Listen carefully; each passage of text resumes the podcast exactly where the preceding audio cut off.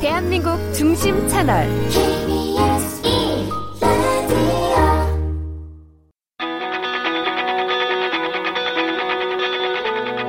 김종현의 스포츠 스포츠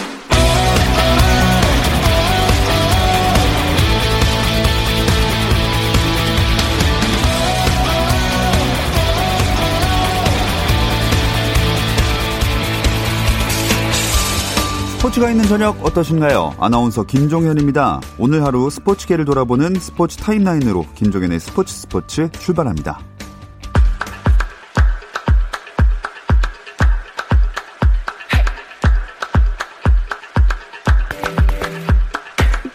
오늘도 다섯 경기가 모두 열리고 있습니다. 잠실부터 가볼까요? 1승 1패를 주고받은 5위 기아와 4위 LG의 경기 두 팀의 승차는 1.5경기 차입니다. 오늘 경기는 위닝 시리즈를 가를 경기죠. 현재 상황은요. LG가 석점을 먼저 냈지만 6회 초와 7회 초 한 점씩 기아 타이거즈가 따라가면서 7회 초 현재 3대2 한 점 차로 LG가 아슬아슬한 리드를 지키고 있습니다. 사직에서는 시즌 두 번째 6연승에 성공한 롯데가 7연승까지 이어갈 수 있을지 궁금합니다. NC와 맞붙는데요. 아, 지금까지 좀 어려워 보입니다. 6회 초고요. 점수는 6대2 앞서고 있는 팀은 NC 다이노스입니다. 대구에서는 두산이 삼성과의 3연전 전승에 도전하고 있습니다. 이 경기도 현재 한 점 차의 팽팽한 승부, 스코어는 3대2, 앞서고 있는 팀은 삼성입니다. 수원으로도 가보겠습니다. 오늘 트레이드를 단행한 두 팀의 경기죠. SK는 오태곤, KT는 이홍구를 얻는 1대1 트레이드를 발표한 두 팀. 오늘 경기는 현재 더블 스코어 8대 4입니다. SK 와이번스가 8득점, KT가 4득점을 올렸습니다. 고척에서는 한화와 키움의 경기가 이어지고 있습니다. 1위 NC와의 승차를 2.5경기 차까지 줄인 키움이 연승과 위닝 시리즈를 노리고 있는데요. 아, 이 경기는 7회 초 진행 중이고요. 키움이 4대 1로 한화를 앞서고 있습니다. 메이저리그 텍사스의 추신수가 안타와 타점에 도루까지 기록하며 팀 2연승에 힘을 보탰습니다. 추신수는 시애틀과 홈 경기에서 3타수 2안타 1볼넷 1타점 1득점으로 3번 이상 출루하며 다시 2할 때 타율에 진입했고 도루도 추가했습니다. 팀도 7대 4로 이겼습니다. 템파베이 최지만도 보스턴전에서 2루타를 치며 3타수 1안타를 기록했습니다. 미국 프로농구 NBA LA 클리퍼스가 덴버 너기츠를 124대 111로 이기고 서부 컨퍼런스 2위를 확정했습니다. 이로써 클리퍼스는 다음 주 시작하는 플레이오프 1라운드에서 서부 컨퍼런스 7위 댈러스 매버릭스와 격돌하고 덴버는 클리퍼스에 2.5경기 차 뒤져 서부 컨퍼런스 3위로 플레이오프에 나서게 됩니다.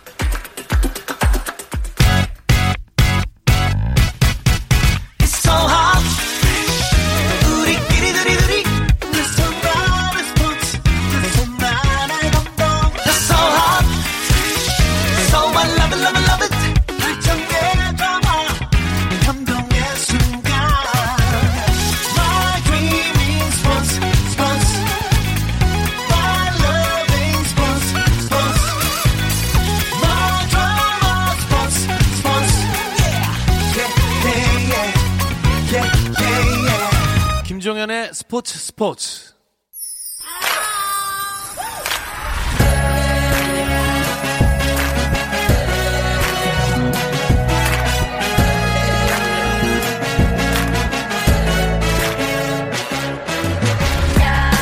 해외 축구 이야기 함께하고 있죠. 라디오의 발롱도르를 꿈꾸는 이건 김정용의 라롱도르 시작하겠습니다. 풋볼리스트 김정용 기자 나오셨습니다. 안녕하세요. 안녕하세요. 그리고 영국에서 돌아와서 자가격리까지 마친 이건 기자도 함께 나오셨습니다. 안녕하세요. 네, 안녕하세요. 이건입니다. 두 번째 자가격리는 어땠나요? 네, 뭐 이제 프로 자가격리러라고 불러주시면 될 것 같은데요. 네. 괜찮았습니다. 괜찮았고요. 오랜만에 어, 밖에 나가지도 않고 어, 푹 쉬면서 음. 축구를 보며 네, 그리고 여러 가지 드라마들을 보면서 어, 휴식의 시간을 보냈습니다. 좀 체질에 맞으신가 봐요. 아, 집돌이라고 하는 표현이 있죠. 네, 네. 아무래도 좀 집돌이 느낌이 있어서 열심히 푹 음. 쉬다가 왔기 때문에 이제는 달릴 준비가 됐습니다. 네. 다시. 근데 또 얼마 안 있으면 영국 다시 가셔야 되는 거 아니에요? 어, 이제 프리미어 리그가 9월 12일에 시작을 합니다. 아, 그렇기 때문에 어, 거기에 맞춰서 저도 갈 예정이고 지금 예. 손흥민 선수 같은 경우에는 이제 저와 같은 날에 들어와서 얼마 전에 자가 격리가 끝났거든요. 예. 그리고 토트넘의 그 훈련 일정이 8월 17일부터 어. 이제 시작할 일, 이제 예정이다라는 보도가 나오고 있어요. 그렇기 때문에 아마 손흥민 선수는 조만간에 정말 한 며칠 안에 다시 돌아가지 않을까. 그냥 자가 격리만 하고 정말 진정한 의미의 어. 자가 격리로겠죠. 자가 격리만 하고 돌아가는 그런 네, 일정입니다. 진짜 바쁜 일정이 되겠네요. 어쨌든 현재 그 유럽 축구연맹 챔피언스 리그랑 유로파 리그가 남은 일정을 소화하고 있잖아요. 아마 그 포르투갈에서 진행되니까 두 분 중에 한 분은 만약에 이런 상황이 아니었다면 포르투갈에 있었을 수도 있겠네요. 이건 기자 있었겠죠. 그렇죠. 아, 저 같은 경우는 이제 보통 있었을 건데 그래도 이번 같은 경우에는 유에파에서도 취재 기자들 많이 오지 말아 달라. 음. 코로나 19 사태 때문에 조금 사회적 거리두기를 하는데 동참해 주십사라고 요청해 왔고요. 예. 특히 이제 한국 기자다 보니까 또 한국 선수가 8강 이상에 나오질 않기 때문에 음. 아무래도 그 취재 기- 권한을 취재 기회를 주는 것에 있어가지고 차순위로 밀립니다. 그래서 이제 포르투갈에 아마 못 갔을 가능성도 있었을 것 음. 같습니다. 네, 어찌됐든 오늘부터 챔피언스리그 8강전이 시작이 됐는데 파리 생제르맹이 정말 극적으로 4강 진출했어요. 네, 챔피언스리그가 포르투갈 리스본에 모든 팀이 다 모여서 마치 월드컵처럼 밀도 있게 진행되고 있죠. 첫 경기가 있었는데 8강에서 아탈란타를 파리 생제르맹이 극적으로 꺾었습니다. 선제골을 내준 뒤에 끌려가다가 후반 45분에 동점골, 후반 추가 시간에 역전골로 극적으로 역전을 했고요. 네이마르 혼자 경기 내내 굉장히 고생했지만 네. 골을 만들지 못했는데 나중에 교체 투입된 은바페와 슈퍼모팅 두 공격수가 좀 힘을 더해주면서 점점 파리 생제르맹이 주도권을 잡아가더니 결국엔 역전을 했습니다. 네이마르와 은바페는 각각 1도움씩 기록했습니다. 아, 저도 이거를 하이라이트를 봤는데 그렇게 못 넣었다가 아, 이제 끝났구나 싶었는데 그때 뒤집히더라고요. 네, 어, 파리 생제르맹이 사실 요한 최근에는 계속 16강에서 떨어지고 뭔가 8강의 저주가 아니냐라는 네. 25년 정도 동안 못 올라갔기 때문에 그 정도로 어, 유럽 무대에서는 좀 아쉬운 모습을 보였는데 사실 이 경기 같은 경우에도 딱 90분까지는 아탈란타가 1대 0으로 이기고 있었거든요. 예. 그런데 이제 한 골을 넣고 아탈란타 입장에서는 동점골을 내주고 난 다음에 어떻게든 버텨가지고 연장전을 들어갔었어야 돼요. 이미 네. 기세가 그쪽 파리 생제르맹 쪽으로 음. 넘어갔기 때문에 그런데 아무래도 조금 경험 부족에 여러 가지 또 기세를 너무 내줬기 때문에 결국 바로 역전골을 얻어 맞으면서 이렇게 패하게 됐고요. 그래도 아탈란타 감독은 우리가 정말 모든 것을 버- 이제 바쳤고 좋은 모습을 했기 때문에 괜찮다. 다음 시즌에는 더 좋은 모습으로 준비를 하겠다라고 이야기를 하면서 아쉬움을 희망으로 좀 돌려놓는 그런 모습이었습니다. 네. 그래도 이번 시즌 챔피언스 리그는 아탈란타가 참 좋은 모습들을 많이 보여줘서 좀 즐거웠지 않았나 생각이 듭니다. 파리 생제르맹은 4강에 오른 거 처음 아니에요? 어, 아주 처음은 아니고요. 1994, 95 시즌 이후 처음입니다. 그러니까 우리는 뭐 아무도 그걸 기억하는 사람은 없겠죠. 예. 그걸 내가 봤다 이렇게 말하면 이제 나이를 속인 거고. 예. 95년 당시가 언제냐면 파리 생제르맹 공격수로 조지 웨아가 있었는데요. 어. 이분은 지금 자기 나라 라이베리아에서 대통령하고 그렇죠. 있습니다. 그 정도로 옛날이고 세계적인 부자 구단이 된 뒤가 최근 8시즌인데 그동안 한 번만 빼고 프랑스에선 다 우승했거든요. 음. 하지만 챔피언스리그에서는 최대 8강까지밖에 못 가봤다는 게 거대한 숙제였는데 이번에 일단 숙제를 1단계까지 풀었습니다. 네. 자, 3일 동안 나머지 8강전도 쭉 이어지는데 한 곳에 모인 단판 승부니까 이게 진짜 일정이 너무 빨리 끝나는 것 같아요. 네, 이제 보통 같은 경우에는 이제 코로나 19가 아니었으면 8강전도 홈앤 어웨이로 하고 예. 4강전도 홈앤 어웨이를 하면서 그렇게 되는데 지금은 포르투갈에서 어, 나흘 동안에 걸쳐 가지고 8강전을 하고 4강전은 또 현지 시간으로는 18일, 19일 이렇게 이틀에 걸쳐서 하고 23일에 결선 치르는 어, 그런 모습입니다. 뭐 일단은 그 코로나19 때문에 여러 가지를 이제 왔다 갔다 할 수가 없으니까 예. 압축해서 하는 걸 노린 거고요. 여기에 유에파 입장에서는 유로 2020이 갑자기 1년 연기가 됐기 때문에 그 시- 이제 비는 그 시간에 뭔가를 해야 되겠다 라는 음. 것도 있고 그렇기 때문에 한 곳에서 모여서 하는데 조금 아쉽긴 하죠. 사실 이제 홈앤어웨이로 하게 되면 뭐 원정 다득점이라든지 예. 90분 하고 난 다음에 그 다음에 또 어떤 뭐 역전의 묘미 이런 걸 볼 수가 있는데 그게 아니니까 물론 스릴은 있습니다만 약간의 아, 역전의 가능성이 음. 사라진 게 좀 아쉽다라고 볼 수가 있겠습니다. 네. 또 그만큼 한 판에 목숨 걸고 뛰어야 하는 재미도 있기는 있는 것 같습니다. 내일은 라이프치히 대 아틀레티코 마드리드 8강전이 있는데 아틀레티코 마드리드에서 코로나19 확진자가 나왔잖아요. 네, 처음에는 비공개였는데 집요한 취재로 다 나와서 지금은 이제 인정을 했습니다. 공격수 앙헬 코레아, 수비수 시메 브르살리코 두 명이고요. 확진자가 나왔음에도 불구하고 대회 일정은 그대로 강행한다고 합니다. 두 명 다 무증상이었다고 하고요. 아틀리코 전력에 어떤 영향이 있을지를 좀 살펴보면 브루살리코는 이전부터 부상으로 빠져있던 선수라 큰 상관은 없는데요. 네. 공격수 코레아가 뭐 아주 기량이 뛰어나다고는 할 수 없지만 출장 시간을 보면 거의 주전급이었기 때문에 또 다른 공격수들이 다 못하거든요. 그래서 음. 타격이 좀 있습니다. 네, 코로나19도 그렇고 뭐 이래저래 아틀레티코 마드리드 분위기가 좀 어수선할 것 같아요. 네, 아무래도 일단 기본적으로 코로나19 때문에 혹시 나도 걸린 거 아니냐. 예. 라는 식의 약간의 뭐 그런 어, 분위기도 있을 수 있지만 그래도 아틀레티코 마드리드 계속 이런 유럽 챔피언스 리그에서 많은 경험이 있기 때문에 어, 그런 경험으로 이런 어수선한 분위기를 충분히 극복할 수 있을 것 같고 뭐 주앙 펠릭스라든지 알바로 모라타, 오블락, 뭐 트리피어 이런 스타 선수들이 포진해 있기 때문에 라이프치히를 상대로 어, 라이프치히가 좀 경험이 조금 부족하다 보니까 약간 어, 유리한 측면이 있지 않을까 생각을 합니다. 라이프치히가 경험이 챔피언스 리그에서 부족하기는 하지만 그리고 감독도 경력이 길지 않은 87년생, 네, 1987년생 나겔스만 율리안 나겔스만 감독인데요. 그래도 만만치 않은 것 같아요. 1987년생만큼 1887년생도 이상하지 않나요? 아유, 감독을 해야겠다. 아유, 예. 라이프치히는 이번 시즌 분데스리가에서 3위에 오르면서 저력을 증명한 신흥 강호고요. 유럽 대항전에서는 뭐 역사가 워낙 짧기 때문에 역대 음. 최고 성적이 2년 전에 챔피언스리그 조별리그 탈락이었어요. 아, 네. 지금 역- 팀 역사를 쓰고 있는 중입니다. 음. 현재 성적이 조별리그에서 조- 조 1위로 통과했고 16강에서는 우리가 많이 본 것처럼 토트넘 호스퍼를 이전 전승으로 꺾었기 때문에 예. 확실히 상승세입니다. 그 황희찬 선수가 뛸순 없지만 이제 팀에 합류를 했기 때문에 더 관심이 가는 것 같아요. 네, 그렇죠. 황희찬 선수가 올 여름 이적 시장에서 라이프치히에 빨리 이제 들어가면서 지금 그 독일로 들어가서 열심히 훈련도 했고요. 이번에 포르투갈과 함께 포르투갈에 함께 갔더라고요. 그러면서 팀 분위기도 적응하기 위해서 왔는데 어 이 챔피언스리그 선수 명단 제출할 수 있는 기한이 놓쳤기 때문에 원래 네. 이제 그, 시즌이 아니었기 때문에 뛸 수는 없지만 경기장에서 같이 보면서 선수단 분위기도 하고 뭐 여러 가지 전술도 직접 보면서 어, 여러 가지 익혀 나가는 그런 시간이 될 것 같습니다. 네, 이 경기에서 승리한 팀이 이제 파리 생제르맹이랑 맞붙게 되는데 누가 승리할 거라고 예측을 하시나요? 저는 라이프찌히에 기대를 하는데요. 어. 아틀레티코와 라이프찌히 모두 고민이 비슷한데 아틀레티코는 공격력이 원래 안 좋고요. 예. 라이프찌히는 티모 베르너 주전 공격수가 첼시 이적을 일찍 확정하면서 빠졌습니다. 네. 그런데 이제 둘 중에 변수가 있는 쪽은 아무래도 라이프찌히니까 좀 나겔스만 감독이 깜짝 놀랄 만한 카드를 가져와서 재미를 주지 않을까 음. 기대를 하고 있습니다. 저는 이렇게 되면 이제 아틀레티코를 얘기를 원래 하려고 했었어요. 네네. 아틀레티코의 승리가 조금 더 유력하지 않을까. 왜냐하면 이게 단판 승부이기 때문에 단판 승부는 결국에는 수비 그리고 경험의 음. 차이거든요. 아틀레티코 시메오네 감독이 누굽니까? 이 완전 수비와 그다음에 역습에 예. 최적화된 감독이기 때문에 충분히 라이프치히의 약간의 틈새를 비집고 들어갈 가능성이 크다라고 볼 수가 있겠습니다.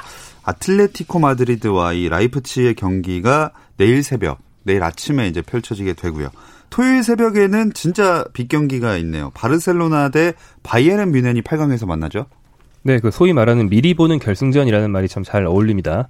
분데스리가 우승팀과 라리가 2위 팀의 대결인데요. 지금 4대 빅리그 우승팀 중에서 바이른만 남고 다 떨어졌어요. 음. 그 점에서 바이른이 기대를 많이 받고 있고요. 그리고 순수 전력 평가로 볼 때 바이른이 1등 우승 후보로 꼽히고요. 또 바르셀로나는 예년만 못하다고는 하지만 어쨌든 메시가 있는 팀 아닙니까? 지금 호날두가 있는 팀이 떨어졌기 때문에 메시가 있는 팀이 정말 그 스타 파워로 음. 주목을 가장 많이 받는 건 당연한 일이죠. 네.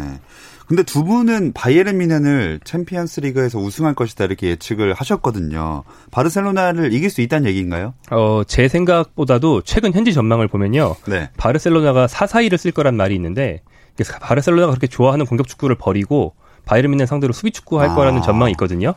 그 지금 바르셀로나 감독도 완전 공격 축구 매니아인데 네. 바이에른 상대로는 우리가 더 약하다. 이걸 아. 인정하고 정체성을 약간 수정하는군요. 네, 정체성까지 버려가면서 예. 수비부터 하겠다라는 식의 현지 전망이 나와 있을 정도입니다. 아, 이건 기자도 비슷한 생각이신가요? 네, 원래 그 모든 묘수라는 것이 아, 상대를 너무 의식한 나머지 자신의 색채를 빼는 그런 악수를 두는 경우가 많습니다. 이게 이제 뭐 되게 유명한 만화에서 나온 얘기이기도 한데 네. 어, 그렇기 때문에 바르셀로나가 자신들의 공격 색채를 버리고 수비적으로 나오겠다라는 얘기는 자신들의 힘을 거의 반감을 시키겠다는 얘기인 것 같고요. 음. 그리고 바이에른 미는 자체가 일단 레, 로베르트 레반도프스키라는 그 대단한 선수가 있기 때문에 조금 더 한 발 내지 두 발은 앞서 있지 않나 생각합니다. 아, 그러면 승패는 대충 결정이 된 것 같은데, 어, 스코어 내기 한번 해볼까요? 이거 자주 하는 것 같네요, 요즘에. 예. 전 3대 0. 3대 0까지요? 네, 화끈하게 아주 일방적인 경기가 난다. 이렇게 예상해 보겠습니다. 아, 이건 기자님. 저는 4대 1로 예상을 해 보겠습니다. 그 한 골은 리오넬 메시가 한 골을 넣을 것 같고요. 음. 나머지 4골 중에 한 3골 정도는 레반도프스키가 아. 넣지 않을까라는 생각입니다. 네, 레반도프스키의 기세도 만만치 않기 때문에 일요일 새벽에는 맨시티 대 리옹의 경기가 있죠. 네, 이 경기는 뭐 전력은 우리가 익히 아는 그 아주 화려한 팀 맨체스터 시티가 앞섭니다. 하지만 리옹은 올라오는 길에서 유벤투스를 잡고 올라왔어요. 예. 이미 우습게 볼 수 없는 팀이고요. 맨시티는 아구에로가 뛸 수 있을지 없을지 여전히 불투명하고 다비드 실바가 이미 맨시티와 결별해서 떠났습니다. 어. 그래서 이제 정말 제가 약간 좀 경기가 50대 50이어야 재밌으니까 굳이 좀 말을 보태자면 리옹도 충분히 할 만하다. 아, 예, 충분히 맨시티도 덜미를 잡힐 수 있다. 이렇게 얘기하겠습니다. 진심인가요? 아유 진심입니다. 아, 진심. 제 눈동자가 흔들리지 않죠? 맨시티입니다. 리옹보다는 맨시티가 그래도 객관적인 아. 전력에서 앞서기 때문에 맨시티의 네. 승리를 예상하겠습니다. 뭐 사실 결과는 알 수 없는 거니까 4강 대진이 어떻게 이루어질지 참 궁금합니다. 유로파 리그는 4강 대진이 확정됐는데요. 이 이야기는 잠시 쉬었다 와서 나눠볼게요.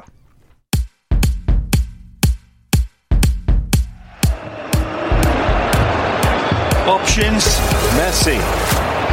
Gets it back. Messi! Did it again! Suarez puts it on the plate and Messi. 현장의 소리, 레전드들의 이야기. 스포츠 스포츠에서 모두 다 만나보세요. 김정현의 스포츠 스포츠. 해외 축구 이야기를 나누는 라디오의 발롱도르 이건 김정용의 랄롱도르 듣고 계시고요. 풋볼리스트 김정용 기자, 이건 축구 전문 기자와 함께하고 있습니다. 어, 유로파리그 4강 대진 살펴볼까요? 네, 어, 뭐 8강 결과부터 알려드리도록 할게요. 8강에서는 맨유가 코펜하겐 1대 0으로 이제 눌렀고요. 세비야가 울버햄튼을 역시 1대 0으로 눌렀습니다. 인터밀란이 레버쿠젠을 2대 1로 그리고 샤흐타르 도네츠크가 FC 바젤을 4대 1로 누르면서 4강이 완성이 됐고요. 대진은요. 어, 세비야와 맨유가 함께 붙고 그다음에 인터밀란과 샤흐타르가 이렇게 붙으면서 결승 진출팀을 가리게 됩니다. 제 생각엔 유로파리그에서 올라올 팀들이 올라온 것 같은데 두 분은 어떻게 생각하세요? 어, 그렇죠. 이제 뭐 8강 대진이 나왔을 때 아마 4강은 이렇게 올라갈 것이다. 예전에도 잘했던 팀 뭐 이런 팀들을 이제 다 올라갈 그 얘기를 했는데 특히 딱 보시면 세비야 같은 경우에는 1314 시즌부터 2015-2016 시즌까지 유로파리그 3연패 에메리 감독 하에서 3연패를 했던 팀이고 또 맨유는 2017년도에 무리뉴 감독이 유로파리그 우승을 이끌었습니다. 네. 여기에 인터밀란은 총 3번 우승을 했거든요. 그러니까 고기도 먹어본 사람은 잘 먹는 거고 우승도 해본 팀이 잘하는 거기 음. 때문에 4강에는 우승 이제 경험팀이 올라갔다 딱 좋은 대진이다라고 볼 수가 있겠습니다. 근데 왜 샤흐타르는 빼놓고 얘기하시는 아 샤우타르는 뭐 아, 물론 잘하긴 하지만요. 네.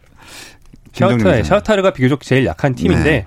이 팀은 유로파리그보다는 챔피언스리그에서 음. 뜻밖의 선전을 하면서 한 8강 정도에 올라가는 걸로 최근 몇. 년 동안 상당히 인상 깊었는데 그런데 그 우크라이나 국내 정세가 불안해지면서 이 팀도 같이 하락세를 좀 탔었거든요. 음. 네. 지금 상당히 좀 부활의 신호탄이라고 볼 수 있는 4강 진출이기 때문에 뭐 응원이라면 좀 응원을 하고 싶은 마음도 음. 듭니다. 참고로 샤우타르 도네츠크 원래 연고지가 거긴데 연고지에서 지금 경기를 못 해요. 팀 이름과 달리 그 도네츠크 지역이 이제 우크라이나에서 떨어져 나갔기 때문에 아. 그래서 키예프에 있는 경기장을 씁니다. 아, 그렇군요. 맨유, 세비야, 인터밀란, 샤흐타르 이 네 팀 중에서 우승 가능성이 가장 높은 팀은 어딘가요? 어, 저는 세비야. 어. 네, 뭐 전력으로 보면 메뉴와 인테르가 더 강하지만 네. 세비야의 어떤 신묘한 어떤 어. 운명적인 유로파리그. 우승 본능. 네. 5회로 역대 최다 우승인데 그게 먼 옛날 얘기가 아니고 2010년 이후에 3회 연속 우승해서 최근에 다 달성한 거 아닙니까? 예. 뭔가 전력을 뛰어넘어서 유로파는 세비야 이런 어. 느낌이죠. 네.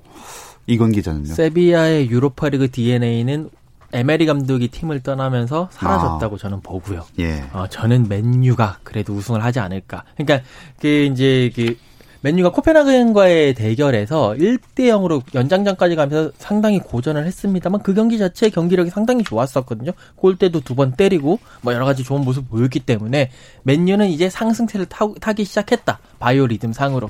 그렇기 때문에 맨유가 세비야를 네, 누르고 그다음에 결승 가서도 충분히 이기지 않을까라는 생각입니다. 이군 기자 아까 다른 얘기할 때도 맨시티 승리 얘기했었는데 이 정도면 명예 잉글랜드 아, 그러게요. 잉글랜드 팀들만 너무 편애하시는 거 아닙니까? 앵글로삭슨의 피가 흐르는 거예요. 아니요, 그렇지는 않고요. 그래도 거기가 조금 더 친숙하다 보니까 어. 잉글랜드가 좋더라고요.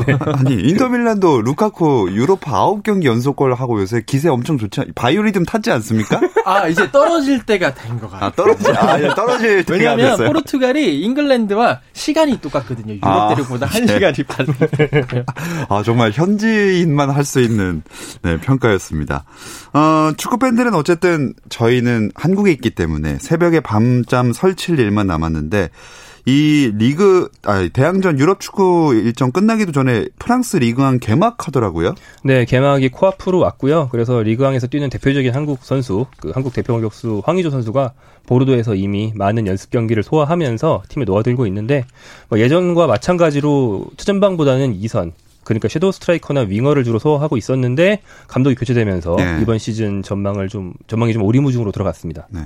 이 감독 교체가 어떻게 작용할까요? 어, 일단 그 이제 보르도에서 수사 감독이 이제 사퇴 의사를 밝혔고, 그다음에 이제 보르도는 짱루이 가세 감독이라고 예전에 보르도가 한창 전성기를 달렸을 때 리그 우승, 뭐 준우승 했을 때 그 당시에 코치로 활약했던 그런 감독입니다. 어, 그런데 이제 뭐 황희조 선수에게는 어떤 영향을 미칠까? 아직까지는 그렇게 큰 영향은 없을 거다. 왜냐면 황희조 선수가 잘하고 있기 때문에 지난번에 그 랭스하고 평가전을 했을 때도 도움 두 개를 기록하면서 예. 4대 0 승리도 이끌었고요. 그렇기 때문에 황의조 선수는 새로운 감독 밑에서도 자신의 입지를 탄탄하게 구축하고 음. 있고 좋은 모습 보여줄 것이다라고 생각을 합니다.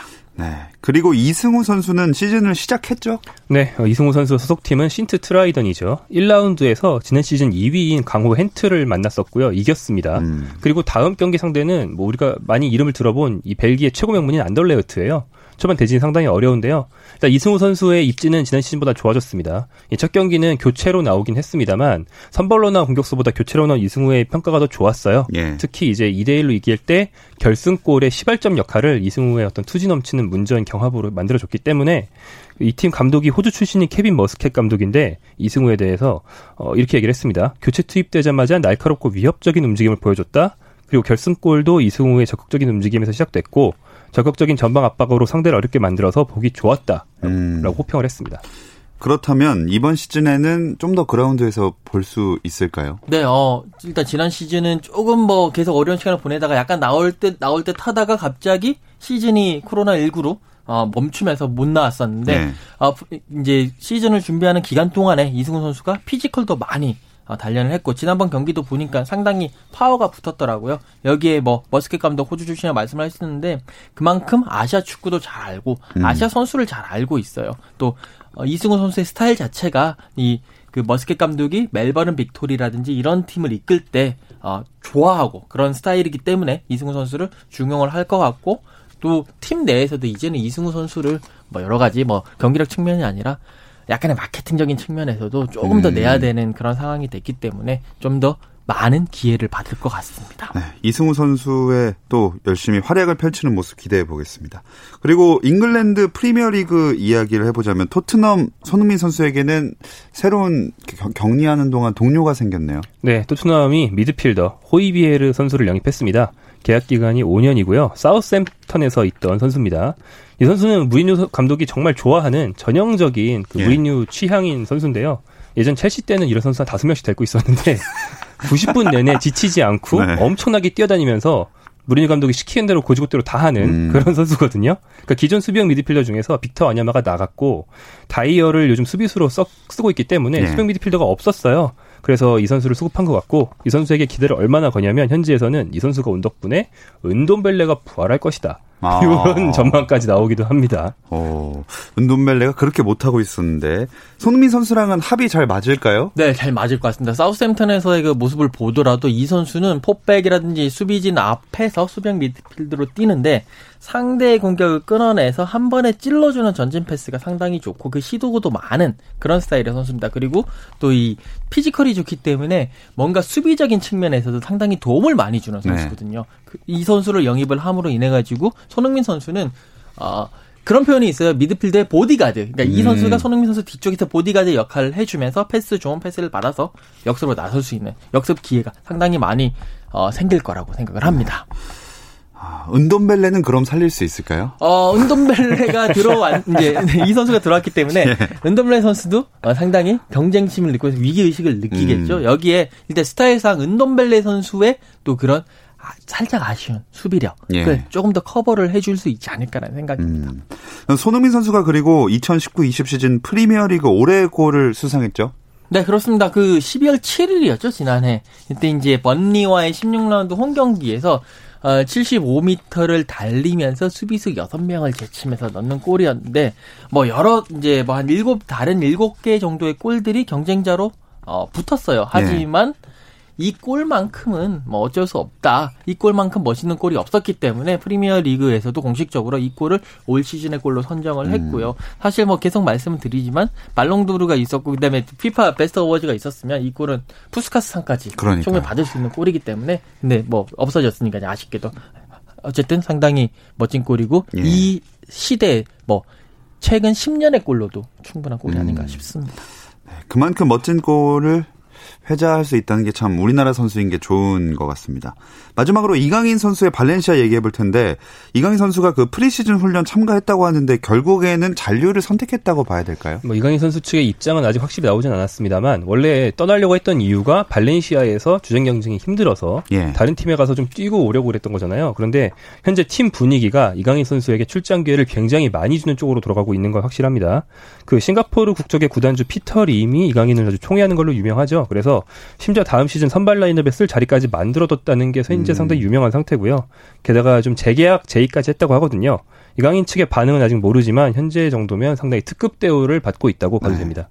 게다가 발렌시아 선수단 불화의 원인으로 꼽혔던 다니 파레오 선수가 비아레알로 이적했잖아요. 네, 갑자기 이적을 하게 됐는데 사실 이제 그 페란 토레스 선수라고 그 젊은 선수가 맨시티로 이적을 하고 난 이후에 예. 인터뷰를 통해서 파레호 선수, 그러니까 파레호 선수가 우리를 좀 쉽게 말해서 왕따시켰다, 조금 따돌림을 했다라고 이야기를 하면서 파장이 컸고요. 어차피 피터 림 구단주는 팀을 리빌딩 하는데 이 파레호 선수가 약간은 있으면 걸림돌이 될 것 같다. 음. 그러면서 이거는 뭐 감독 차원이 아니라 구단주 차원에서 이렇게 내보낸 어, 뭐 그런 것이 아니냐라는 그런 분석들이 많이 나오고 있습니다.